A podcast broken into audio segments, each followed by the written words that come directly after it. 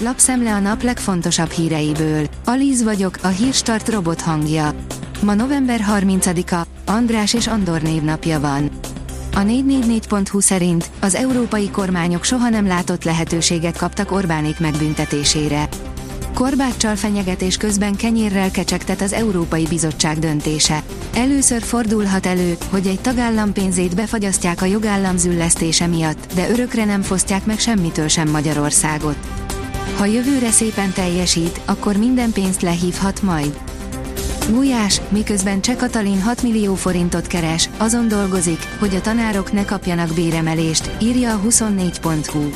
A minisztert a Momentum EP képviselőjéről kérdezték, mire Gulyás azt mondta, Cseh is egy megválasztott képviselő, így az ő munkássága felett is ítéletet mondanak majd a választók 2024-ben az EP választásokon. A G7 oldalon olvasható, hogy a hidegháború óta nem pörgött annyira Kelet-Európa fegyveripara, mint most. Magyarországgal szemben a cseh, lengyel és szlovák fegyvergyártók jelentős szállítmányokat adnak el Ukrajnának. A napi.hu oldalon olvasható, hogy megszületett Brüsszel rendkívüli döntése a magyar pénzekről. Az Európai Bizottság elfogadta a magyar helyreállítási programot, miközben arra is javaslatot tett az Európai Tanácsnak, hogy függeszenek fel a felzárkóztatási forrásokból 7,5 milliárd eurót. A vezes szerint új megoldás a magyar autósoknak kevesebbet fizethetsz. Nem érted, miért fizetsz súlyos tízezreket a biztosításra, amikor alig vezetsz? Egy magyar startup kidolgozott egy új megoldást, megnéztük valóban lehet-e vele spórolni. A kitekintő írja, befagyasztják a Magyarországnak szánt uniós források egy részét. Az Európai Bizottság támogatja a koronavírus járvány utáni gazdasági helyreállítást segítő uniós források lehívását lehetővé tevő magyar terv elfogadását, ugyanakkor fenntartja a felzárkóztatási források 7,5 milliárd eurót kitevő összegének az árolását. A növekedés írja, Budapest Airport HR vezér, a vezetőség lemondott egy havi fizetéséről. A belső felmérésekből kiderült, hogy a vezetők szerint a home office-ban dolgozók teljesítménye javult nyilatkozta a növekedésnek Zahorán Pirisi Zsuzsa, a Budapest Airport HR vezérigazgató helyettese. A pénzcentrum írja, egy-kettő év múlva jöhet az új nyugdíjkorhatár Magyarországon, óriási a vész, közel a katasztrófa. Megállíthatatlan a magyar társadalom lélekszámának fogyása, egy friss kutatás szerint pár év múlva 9 milliónál is kevesebben lehetünk, 2050-re pedig a 8,5 milliót is alig éri majd el a lélekszám.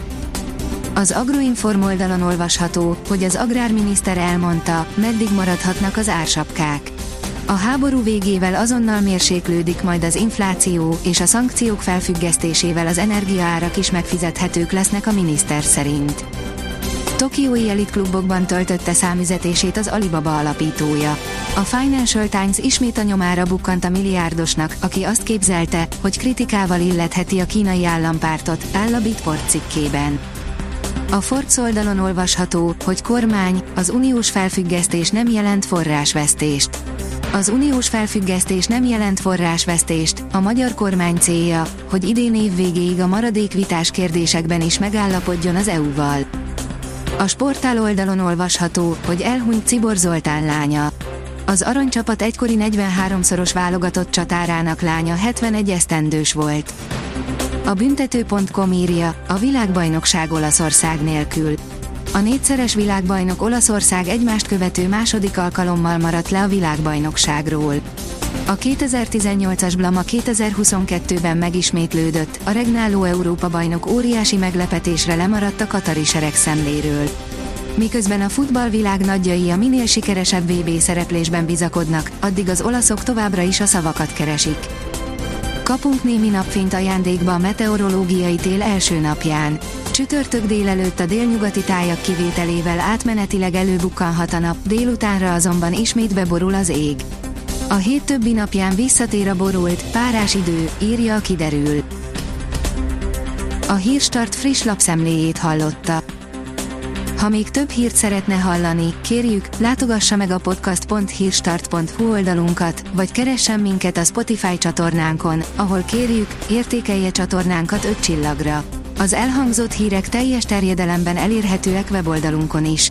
Köszönjük, hogy minket hallgatott!